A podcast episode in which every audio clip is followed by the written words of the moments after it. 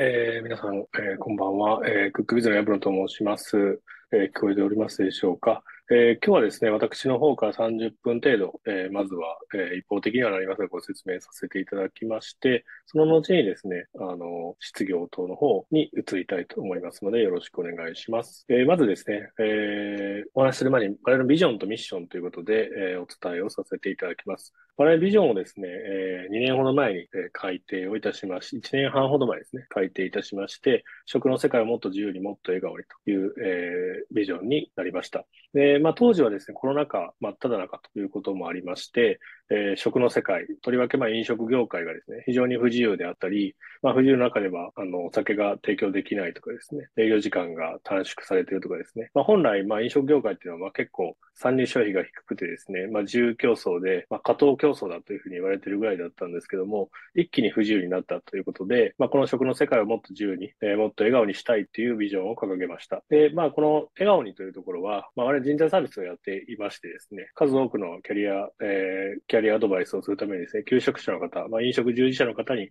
お会いするんですけども、まあ、彼らはですね、やっぱり笑顔、お客さんの笑顔を見るためにまあ仕事をしているというふうによく言いますので、まあ、そういった、えー、お客様の笑顔であったり、働く方の笑顔を取り戻したいというのがまあビジョンになっております。で、そのために必要なですね、この制約を解き放つというようなことを、え、ミッションとして、まあ、ビジョンを実現するための手段というふうに制定をしています。で、我々人材サービスもですね、まあ、改めて何のために採用するかということを考えたときに、まあ、店舗展開したいけど人手不足で、えー、店舗展開できないとですね、既存店舗も人手不足でなかなか満足したサービスが提供できない。まあ、そういった制約を解き放っていく、まあ、負を解消していくというのが、まあ、ビジネスの付加価値だというふうに考えておりますので、まあ、このミッションを通じて、このビジョンを実現したいというふうに考えております。で会社側はですね、改めてになりますが、えー、今ですね、11月末で、えー、単体で126名、連結で91入れて133名ということで、えー、パートアルバイト入れるとですね、おそらく106、70名ぐらいの規模になってまいりました。えー、事業内容としては HR、DX、事業再生、承継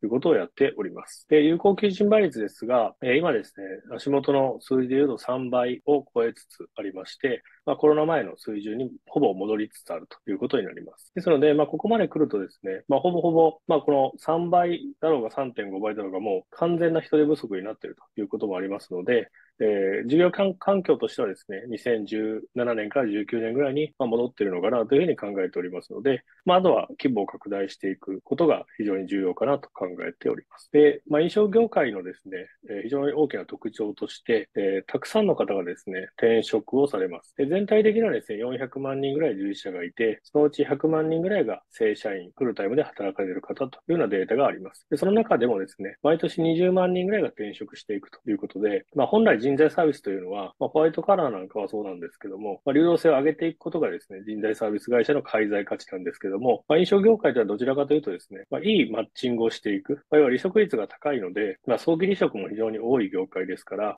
まあ、転職してですね、全然話が違ったとかですね、条件が違うかとか、雇用契約書を巻かずに、えー、転職に失敗したとかですね、まあそういった防げるミスマッチをなくしてですね、キャリアパスできる適職につけれるように、まあ、マッチングをしていくということが非常に重要かなというふうに思っていますので、まあ、開催価値が他の業種と比べると少し真反対な業界になっています。でその中でもですね、私たちは人材紹介であったり、人材紹介から発生した採用総合パッケージなんかが、まあ、非常に好調に伸びているんですけども、まあ、年々ですね、この転職決定経路もですね、人材紹介等が増えてきておりまして、えー、まあ我々が、まあまだ、あの、存在感としては微力なんですけども、やってることはまあ非常に、あの、自由に乗ってるんじゃないかなというふうに思ってますので、まあ引き続き規模を拡大していきたいというふうに考えておりますし、まだ我々のシェアがですね、全体に占める、この20万人のえ、全体に占める割合というのは大体2%ぐらいというふうに、ま、推計しておりますので、まあ、これをですね、シェア20%ぐらいまで伸ばしていきたいというふうに中長期では考えております。え事業はですね、この HR と DX と事業再生ということで、この3つの領域を深掘りしていくことを標榜していまして、まあ、やはり HR はですね、既存事業であるということもありまして、まあ、その中で、えー、日本人のみならずですね、ワールドインワーカーのような外国人のサービスも昨年スタートすることができました。はい、ではですね、こちらからはですね、決算説明資料に基づいて、直近の決算の状況についてご説明させていただきます。まず決算ハイライトですが、えー、売上高が26億6500万ということで、えー、前年同期比ですね、77.4%増で着地をいたしました。こちらですね、あの、昨年まで、一昨年ですね、2022年11月期までは単体だったということもありますので、えー、少しまあ難しい言葉なので、まあ、前年比連結比、まあ、77.4%増となっております。また営業利益につきましても2億9000万ということで、前年比連結比67.7%増ということで、まあ、91が連結化されたこともありましてですね、大幅な増収増益となりました。まあ、ハイライトとしては3つございまして、まあ、HR の中でもですね、とりわけ、まあ、人材紹介や採用総合パッケージが中心で、こう、えー、好調に推移をしております。やはりこういったまあ、人手不足の状況というのは、なかなか求人広告を出しても効果がないとか、応募が来ないということがありますので、まあ、紹介のようなですね、まあ、いわゆるその実際に人を送客できる力のあるサービス、力があるですね、サービスを持っている方がですね、今後も好調に推移するんじゃないかというふうに考えておりますので、まあ、今の市況感というのは、まあ、クックビズの持っている、まあ、サービスポートフォリオの中で言うと、まあ、いろんなサービスを持ってるんですけども、とりわけ人材紹介が強いということはですね、超人手不足の状態においてはですね、好調に推移するんじゃないかなというふうに考えています。また、えー、連結営業利益はですね、先ほど申し上げたように2億9000万で過去最高益を更新し、まあ、一番いい時はおそらく2017年11月期だったと思いますので、まあ、いよいよ6年ぶりにですね、それを更新できたということで、え、良かったんじゃないかなと思ってます。また、えー、外国人の人材紹介であったり、まあ、キャストの譲り受けによってですね、えー、外国人であったり DX の事業の方に進出をいたしました。まあ、一方、ローライトとしては、アルプス処理水ですね、こちらが、えー、放出されたことによってですね、え、事業再生の4クォーターの売上が減少、大きく減少したということで、こちら後ほどご説明させていただきます。え、続きまして、決算概況に移ります。え、HR を中心にですね、売上高が伸長し、事業再生もですね、下期に金融の影響を受けましたが、えー、2023年ですね、まあ、早めにこの中国の金融の影響が大きかったということもありまして、えー、右から、えー、2つ目ですね、2列目なんですけども、この、えー、11月期予想連結というところですね、こちら10月の13日ですかね、えー、決算、3区の決算発表の時に業績予想を修正いたしました。まあ、そこでですね、着地がですね、左側から2列目の26億6500万の、えー、列なんですけれども、えー、達成率としては売上高で99.8%ということで、まあ、ほぼほぼ達成ベースで推移着地をしました。営業利益以下につきましては、109.6%から122.6%ということで、えー、少し上振れて着地をしたということで、まあ、あの、コストに関してはですね、少しまあ、コンサバティブに読んでるということもありますので、まあ、売上高がほぼほぼ狙った通りいくと、まあ、営業利益はある程度上振れて着地するというような状況になっています。で内訳を見ていただきますと、HR 事業はですね、27%増ということで、まあ、非常に大きく伸長しました。まあ、実は昨年はですね、あの、気象予想では19%ということで、20%を少し割るですね、19.8%かなんかの増収率で開示をしてですね、まあ、少しこう戻りが弱いなというふうに、まあ、あの投資家からもご指摘をいただいたんですけども、まあ、当時のまあ統計ではですね、あまりこの人が動いていない状況で、まあ、我々まあ11月決算なので、まあ、あの秋頃から予算を作り始めるんですけども、その時にはなかなか飲食人材が動いてないということで、まあ、かなり保守的な、えー、予想を立てざるを得なかったんですけども、昨年のですね、1月2月ぐらいからですね、一気に動き出しまして、えー、ぐんぐんですね、飲食従事者も増えてきたと。これ増えてきてるのは理由がありまして、まあ、日本人自体は減ってますので、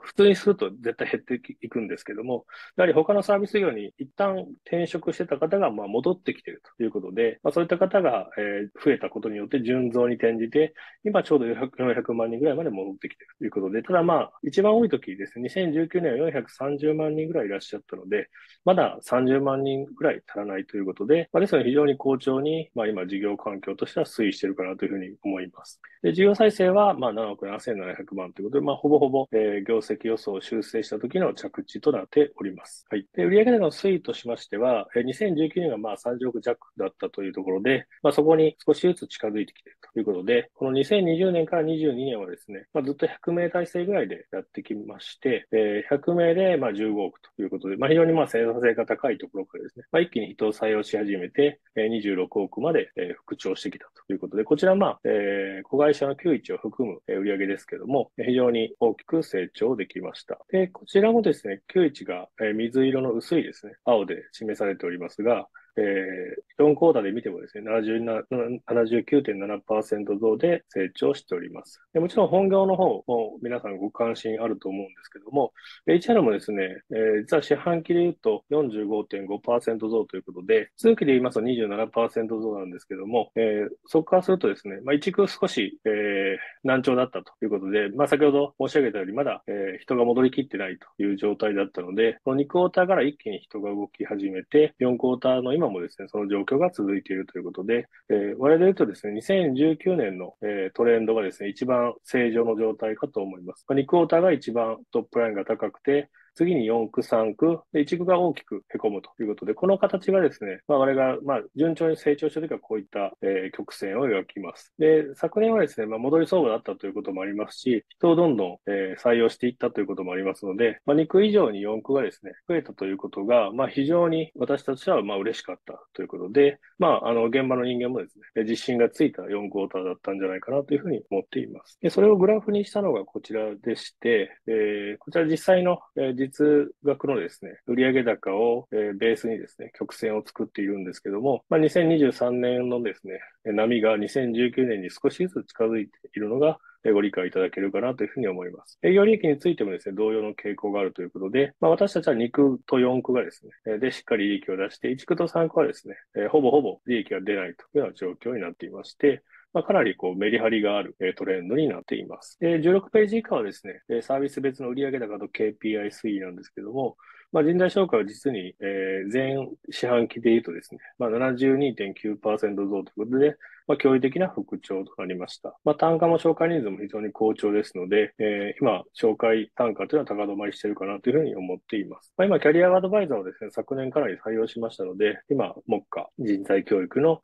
えー、期間かなというふうに思ってますので、えー、次2クォーターがですね、また繁忙期になりますので、えー、3月以降ですね、の、まあ、書き入れ時というかですね、再繁忙期にまでにですね、教育を済ましておきたいというふうに考えています。で、求人広告についても、えー、なかなかですね、求人広告と次のスカウトですね。こちらをまあ同じ営業部隊で販売をしているんですけども、まあ、ここの営業人員の数がなかなか増えないということでですね、まあ、ずっと一進一退の状態が続いていたんですけども、まあ、ようやく基中の営業人員の確保も進みましたし、まあ、キャンペーン等の影響もありですね、前年同期で44.8%増ということで、ようやくまあ純増傾向に、移ってきました。ま、キャンペーンをやったということもあるので、まあ、成約単価は下がってるんですけども、客数が伸びたことは非常に良かったというふうに考えています。でスカウトはですね、逆に少し、えー、減少したということで、ただ足してもまあ増加はしているので、まあ、同じ営業人員で売っているということを考えると、基本的にはまあお客様のニーズに合わせて販売をしていますので、今は求人広告の方が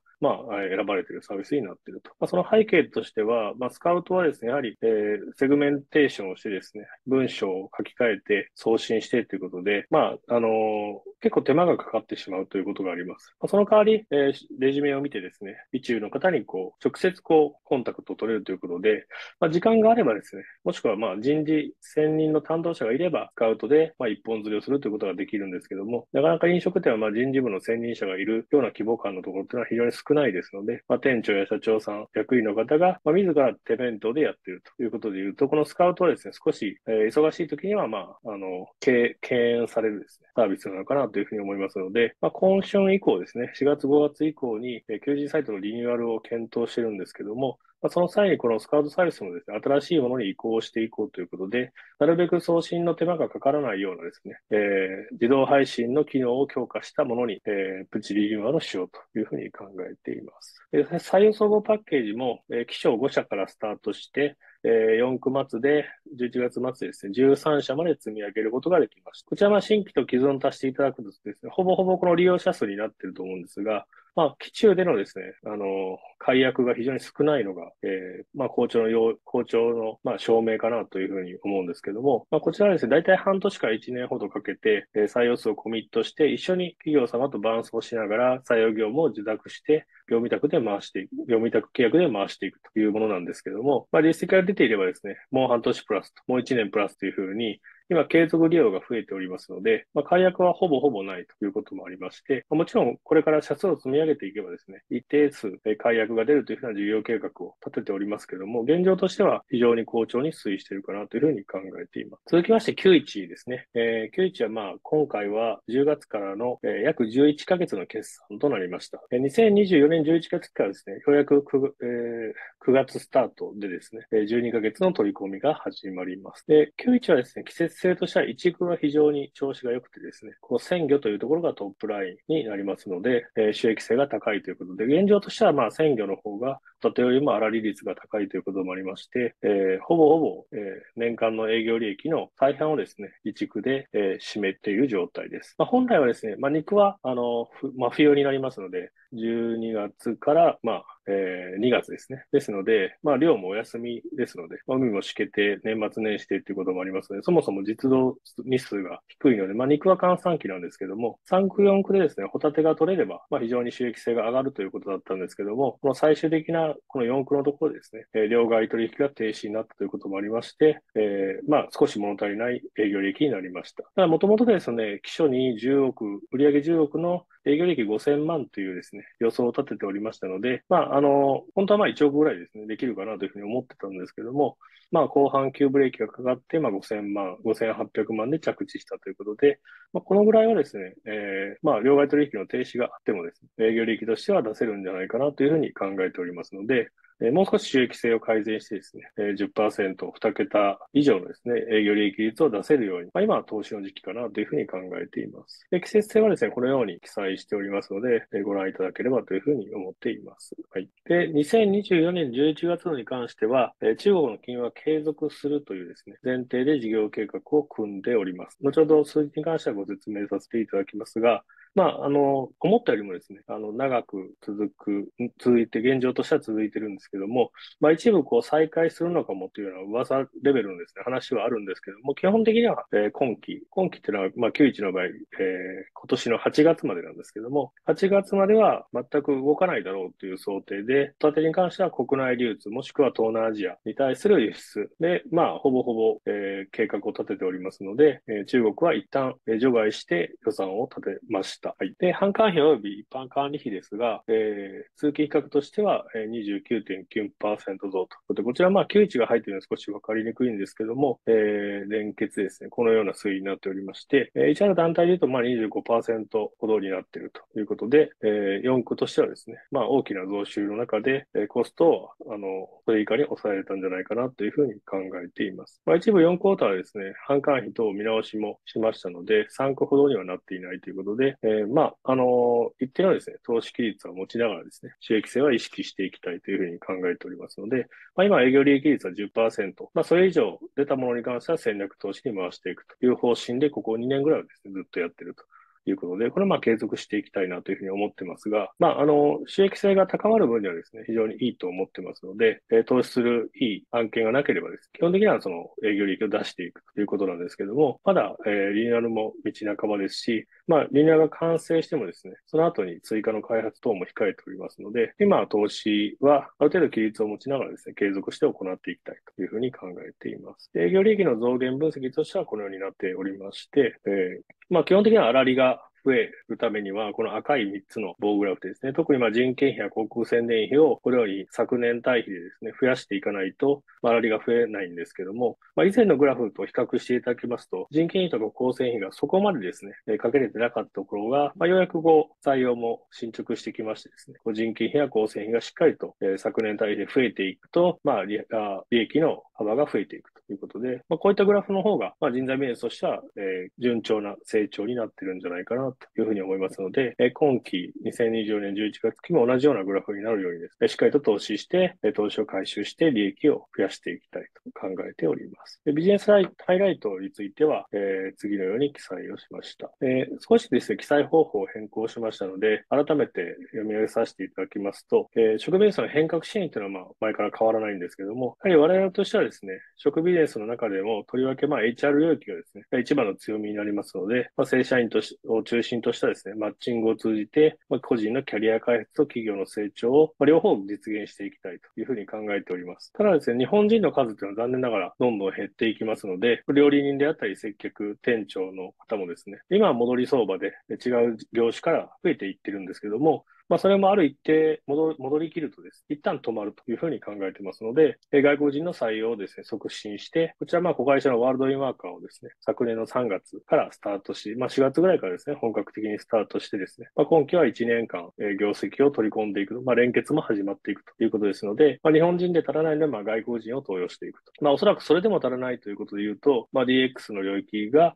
今後伸びていくというふうに考えています。まあ、今、レストランの業界っていうのは、まあ、DX の活用度合いとしてはですね、まあ、下から1番目か2番目ぐらいのステージだというふうに、まあ、あの、統計データも等も出ているんですけども、まあ、今後はやはりテクノロジーやデータを活用してですね、精進化をして、えー、レストランを運営していかないといけなくなるので、まあ、日本人のしっかりと転職をサポートするだけじゃなくて、外国人も投入していく。外国人が働きやすい業界にしていく。まあ、それでも足らないところは DX で、えー、精進化していくと。まあ、こういった文脈で事業を成長させていきたいというふうに考えています。で少なくなるのはですね、従事者もそう、従業員もそうなんですけども、経営者も同じでして、まあ、今日本の、えー、経営者の平均年齢というのは、だいたい63歳か4歳ぐらいというふうにデータが出てますけども、私は今年で44歳なので、まあ、私でもプラス20歳ぐらい、平均年齢は高いんですね。で、すのであと10年もしますと、えー、すごく面白いビジネスであったり、食の領域でも儲かってる会社もたくさんあるんですけども、まあ、証券問題で、えー、少しこう、問題に直面すると思いますので、まあ、いいコンテンツであったり、付加価値の高い事業をされている企業様はです、ねまあ、黒字赤字を問わずですね、私たちが受け入れて、黒字ができそうな見込みがあったりですね、より成長させていけそうであれば、えー、事業を譲り受けてですね、再生して、再成長させていくということをしていきたいと思ってますので、まあ、その中には、承継型の M&A 等もあると思いますので、この食、食業界に特化した、まあ、M&A 事業承継ということをやっていきたいというふうに考えていますので、まあ、今は91でこの1社目の事例を作ってるんですけども、えー、2社目、3社目っていうのも、まあ、計画的に行っていきたいというふうに考えております。えー、飲食人材先ほど申し上げたように、まあ、400万人ほどまで戻ってきてますよということで、もう足らない30万人をですね、まあ、外国人であったり DX で解消していきたいというふうに考えております。え各ですね、サービス別の取り組み状況は以下の通りとなっておりますので、また詳細は本はご覧いただければと思います。えこちらも先ほど、まあ、あの、説明しましたけども、で各領域でですね、えー、きちんとプロダクトが立ってきたということで、今まではまあ、この、これを掲げたときは2000、何年ですかね、まあ、2、3、3年ぐらい前だったと思うんですけども、えー、そちらを掲げてからですね、ようやく事業が複数立ち上がってきたということで、えー、HR のみならずですね、DX であったり事業再生、承継の中で、えー、基礎から売り上げが立ち始めるということで、まあ、業績強化本格的にスタートをしていきます。採用総合パッケージもですね、えー、非常に好調な、えー、状況が続いています。これ理由としてはですね、えー、RPO と書いておるんですけども、えー、通常のですね、採用代行というのは、えー、募集団をですね、自社の DB で持ってるわけではなくて、えー、企業の広告宣伝費をですね、投下して、求人の受付をするところからですね、業務っていうのはスタートします。ただ私たちはまあ自社の求職者の DB がだいたい20万人ほどございますので、そちらをですね、活用しながら、自社の DB を持った状態でですね、RP をしていくということで、人材紹介でマッチングしているようなリクルーティングアドバイザーであったり、キャリアアドバイザーもですね、自分の空いた時間にですね、この、え、採用総合パッケージで受注している企業様の案件も同じように扱っているということで、この RPO というのはま採用代行ですので、えー、まあ、忙しい飲食企業においては非常にこう、頼りがいのあるサービスなんですけども、まあ、送客力を持った採用代行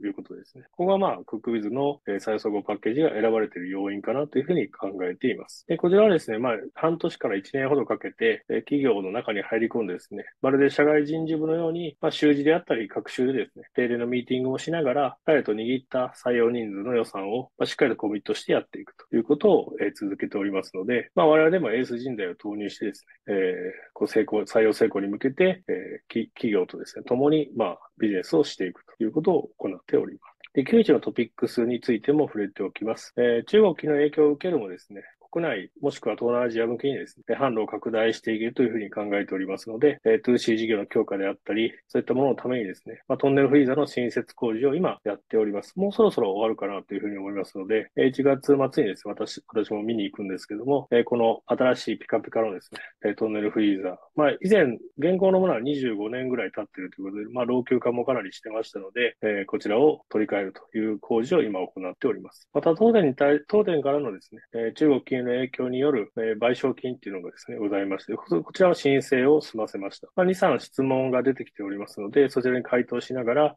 まあ、いつこの申請が受理されてですね、お金が振り込まれるかっていうのはちょっとまだわからないんですけども、分かり次第開示をしていきたいと考えております。また、このトンネルフリーザーの新設工事に関しても、もちろん、えー、設備代であったり工事費用がかかるんですけども、こちら一部ですね、えー、補助金等の対象になるというふうに聞いておりますので、こちらも申請をしておりますので、まあ、2つですね、中国金融の影響と、えー、トンネルフリーザの新設工事に関してですね、えー、保証であったり賠償金の請求をしておりますので、こちら受理され次第ですね、開示をしていきたいと考えております。また、九一はですね、昨年で言うと、8月24日のですね、金融の措置を受けて、9月4日にですね、もう EC サイトを立ち上げたということで、まあ我々まあかなりハンズオンをしてですね、で、キュイチは今までまあ大きな 2B ですね、もうあの、既存取引先は20社ぐらいでですね、10億円っていう売り上げを作っていたので、1社あたりの売り上げが非常に大きかったんですね。まあそれは非常にいいことではあるんですけども、一方で、えー、一つ倒れるとまあ大きな影響を受けるという、まあ、あの、地方の中小企業、中堅企業にありがちな収益構造をしていたんですけども、まあ、もう少しですね、あの、より細かいですね、売り上げを積み上げていけるようなビジネスモデルを、まあ、作りたいよねっていう中でですね、まあ、この中国金をですね、一つ契機として、一般の消費者向けに販売をスタートしました。今まではまあ、1トン、2トンという商売をしてきたんですけども、これから 1kg をいかにして販売していくかということをやってですね、実際、まあ、販売単価は1万円ぐらいですので、まあ、1、2キロぐらいを販売してるわけなんですけども、それがですね、オープン3ヶ月間で注文数が約4800件、注文金額が4400万円を突破したということで、まあ、911始まって以来、これだけですね、たくさんの 2C の企業、一般の消費者から注文をいただいたということで、今もなお売れ続けています。また、ふるさと納税の返礼品であったり、ナディアとのタイアップでレシピを、えー、公開したりとですね、まあ、様々な形で楽しんでいただけるように、えー、販路を構築をしておりますので、こういったこう、良い兆しをですね、今年もですね、どんどん積極的にやっていこうということで、まあ、そこまでまだ91はリソースがあるわけではありませんので、まあ、ほとんどが工場勤務の方たちですので、こういった反則とかですね、EC に長けたものっていうのは、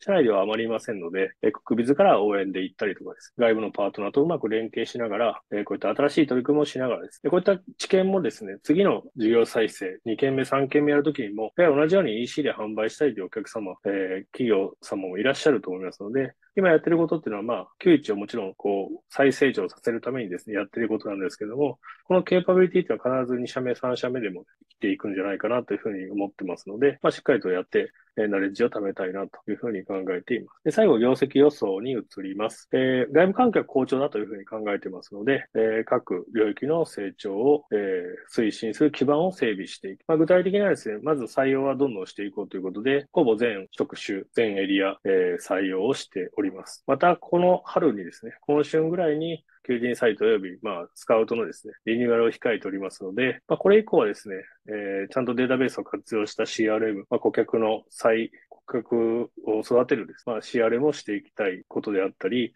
あとはまあ、スカウトでですね、より、えー、自動的にですね、えー、送信、求職者の獲得ができるようにですね、えー、サービスをリニューアルするということも控えておりますので、まあ、こういったことですね、よりお求めやすい価格でですね、えー、採用ができるようにしていきたいというふうに考えていますので、まあ、クックベザはやはり人材紹介が強いと。人材紹介が派生した採用総合パッケージが強いと。このあたりはまあほぼ実証できていると思いますので、こういった求人サイトやスカウトサービスのようなですね、インターネットを活用した集客方法もですね、こちらはまあ人材紹介で安価に、え、提供できるということもありますので、こちらを、え、推進していきながら、中小企業であったり、SMB の企業様、店舗様に対して販路を拡大していきたいというふうに考えています。で、キャスト事業もですね、投資をしますので、DX の事業推進を、えキャストから始めていきます。また、まあ、91ワールドマーカー、えキャストに限らずですね、4つ目、5つ目等のですね、M&A も推進していきたいと考えておりますので、グループの非連続な成長ですね、M&A で実現していきたい考えております。で業績予想ですが、えー、昨年対比で25.7%増の33億5000万で売上高を開示しております。内訳 HR が25億、えー、事業再生給時が8億5000ということで、で、91はですね、まあ、できれば20%の成長したいというのは、昨年2月の成長可能性資料で開示をいたしましたが、まあ、現状は中国金融の影響がある程度出ているという想定のもと、少し売上高としては、えー、コンサバに読みつつですね、まずはこの、えー、2桁成長をまず実現させていくと。まあ、この8億5000には中国の、えー、両替取引は一応ゼロでカウントしてますので、一旦他の方法で売り上げを上げていくことをえー、画策しております。で、HR は単体では31%ということで、昨年27%でしたので、それ以上のですね、成長を、えー、求めていきます。こちらはまあ採用人数をかなり増やしていますので、まあ、十分達成可能な範囲かなというふうに考えております。営業利益については3億5000万ということで、えー、増数増益率が21.1%増になっております。で、HR と事業再生の内訳は以下の通りとなっております。まあ、事業再生はですね、少し、え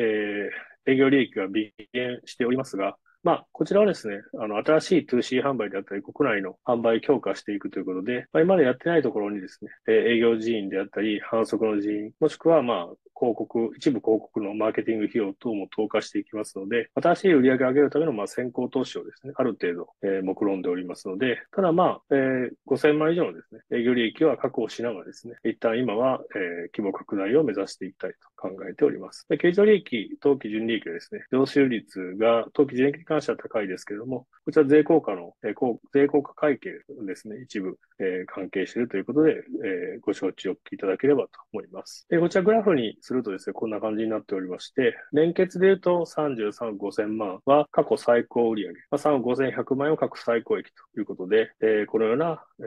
トップラインを目指しております。HR 事業に関しては、えー、29億7000万というのが2019年に、えー、過去のトラックレコードとしてありますので、おそらく2025年はですね、ここをと捉えていけるかなというふうに考えていますので、まあ、今年することとしては、もちろん今年の25億は、えー、しっかりとやりきるんですけども、30億でいかに売り上げが止まらないようにですね、持続的な成長ができる社内整備をしていくかということが非常に重要かと思っておりますので、まあ、我々どちらかというとその先のことをですね、2025年以降、26年以降もですね、25%の CAGR を達成し続けれるようにです、まあ、こちらはもちろんワールドインワーカーもそこそこの規模になってくると思いますし、クックビズもですね、まだまだシェアを伸ばしていきたいというふうに考えてますので、まあ、それを計画的にやっていくことが重要かなと考えております。G もですね、かなり増やしておりりますので、えこの161名、まあ、純粋にまあ35名ほど増えますが、えー、まあ、基本的にはまあ2024年にですね、すべての方が一人前の営業人員になるとは思ってませんので、まあ、この方たちをしっかり今年教育してですね、来期以降、より売上利益に貢献できるような人員としてしっかり育てていきたいというふうに考えております。えー、私からはですね、以上となりますので、ここからですね、失業等に移りたいと思いますので、よろしくお願いします。ご清聴ありがとうございました。